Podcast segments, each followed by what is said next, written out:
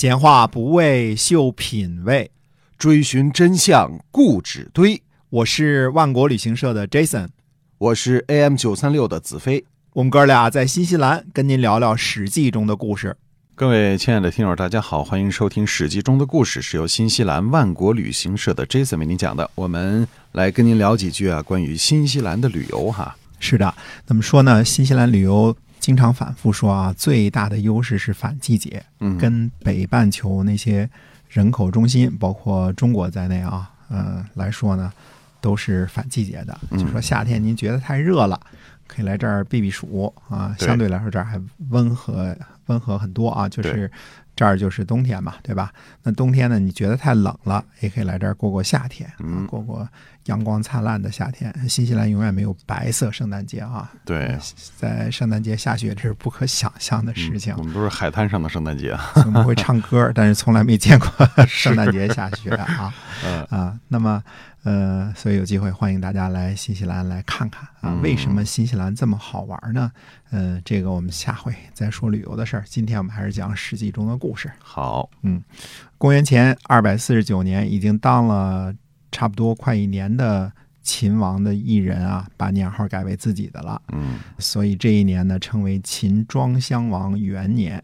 吕不韦呢，可能是在异人上位的时候就被封为相国了。啊、我们之前分析过啊，史料中记载比较矛盾，很可能异人一上台就封了吕不韦蓝田十二县。后来在公元前二百四十九年呢，秦又东收东周的土地，很可能这时候吕不韦呢，呃，一封河南十万户。啊、历史上还记载呢，在同一年，韩国把成皋献给了秦国。那为什么韩国要把成皋献出来啊？成皋对于秦国很重要，对于现在的韩国失去了重要性。呃，我们要仔细看看成皋啊，主要是观察一下它的地理位置。先说成皋呢，就是春秋时期的虎牢啊、这里在春秋时期呢属于郑国，战国时期属于韩国。啊，那么郑国小霸主时期就占有这儿吧？哎，是的，呃，提起虎牢的历史呢，可能比这个更要早。据说呢，是远在周穆王的时候呢，还是西周呢，对吧？嗯天子呢在这附近打猎，因为呃在这里生擒了一只老虎，所以留下了虎牢这个地名。后来呢，这里属于东国国。呃，我们之前说过啊，东国国的始封君是周文王的弟弟国叔，镇守大散关的呢是西国国，呃，他的始封君呢是周文王的另外一个弟弟，叫国季子，就是国季子白盘当中说的那个西国国国君。嗯，周呢作为天子之国直辖的土地，就是渭河谷地，呃，延续到黄河东边的洛邑附近。大散关和虎牢关是周天子之国领土的东西两个最重要的关口，分别交给周文王的两个弟弟封建。可见，对于周来说呢，这两个地方有多么的重要。哎，我记得你说过，西国国应该是跟着平王东迁才落脚在三门峡为中心，占据了黄河东西土地的啊。哎哎，我个人估计是这样的啊，就是在这个黄河拐弯那个地方，我们老说啊，啊，上次我们有一个听众朋友说了，呃，最简单的说法，这个地方叫什么呢？河南、山西、陕西交界。我嗯们老说黄河拐弯，听众朋友们听了地理不太清楚啊。山西、陕西、河南三省交界的地方，就是原来西国国土地的这个占有的地方。就那个黄河那黄个河拐弯向东这个地方啊，那个几字的往哎往往右拐的那一撇儿哈，对的啊，对的。呃，那么当初呢，戎人灭周的时候啊，一定是先打破大散关，才能进一步打破封京和镐京。那京都都没了，还守大散关干嘛呀？嗯，那大散关在什么位置啊？呃，大散关位于今天陕西宝鸡南郊，呃，秦岭北路。这里原来是我们说过啊，是周天子之国的西大门。早在西周灭亡之前呢，郑国的始封君郑桓公啊，郑桓公名字叫友，郑桓公友呢就把族人迁到了黄河以南，向快国和东国国各自借了十个城邑啊，还是二十个城邑啊，呃，在这里扎根儿啊。之后呢，在郑武公当政的时候，大约是在公元前七百六十七年灭了东国国。我们在讲解《春秋》第一章郑伯克段于鄢的时候说过啊，最早武姜就想为京城大叔呢请封这里，但是郑庄公没答应，说这里是岩石建造的城市，国公死在那里。哦，所以郑国肯定是很看重这里的哈。呃这样说吧，郑国占据了虎牢，就等于占领了洛邑附近王氏辖地的东大门。王氏要是老老实实就算了，否则，呃，王室必须懂得战略要冲掌握在郑国人手里。那后来齐桓公霸主时期和晋国霸主时期两次都是在虎牢筑城、派兵把守之后，郑国屈服的。呃，还是什么呀？还是交通要道和制高点的问题。嗯，那那为什么说后来对于郑国很重要？那么怎么又又不重要了呢？郑国的战国时期的主要领土分为上下两个部分。呃，黄河以北的上党和五岁等是原来韩国在晋国时期啊就占有的啊，还有什么呢？还有呃以新郑为中心的，这是战国呃时期灭亡了郑国之后占领的河南的肥沃的平原部分。那么呃东西。就是这个上下两部分的这个国土的中间点上，如果没有重兵把守，那怎么能够上下畅通无阻呢？嗯所以虎牢呢，一直对于韩国十分的重要。后来秦国把上党给包圆了，所以韩国人认为这里已经不是特别重要了。嗯，那为什么对于秦国特别重要啊？韩国现在眼界很小，就龟缩在新郑附近，呃，保守着那点领土就行了。可是秦国胃口很大。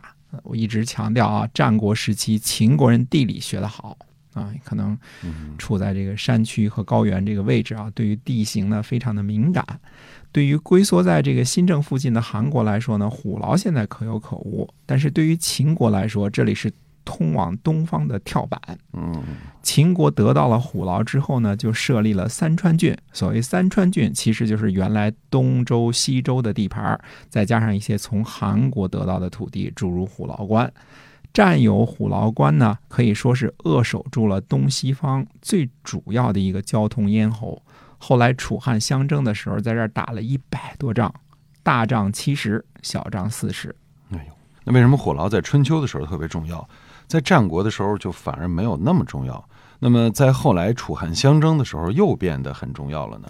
因为在春秋时期啊，控制虎牢关呢，可以威胁到郑国，而郑国呢又是春秋时期南北争霸的焦点，所以虎牢关在春秋时期呢有其重要性，但是属是属于区域性的。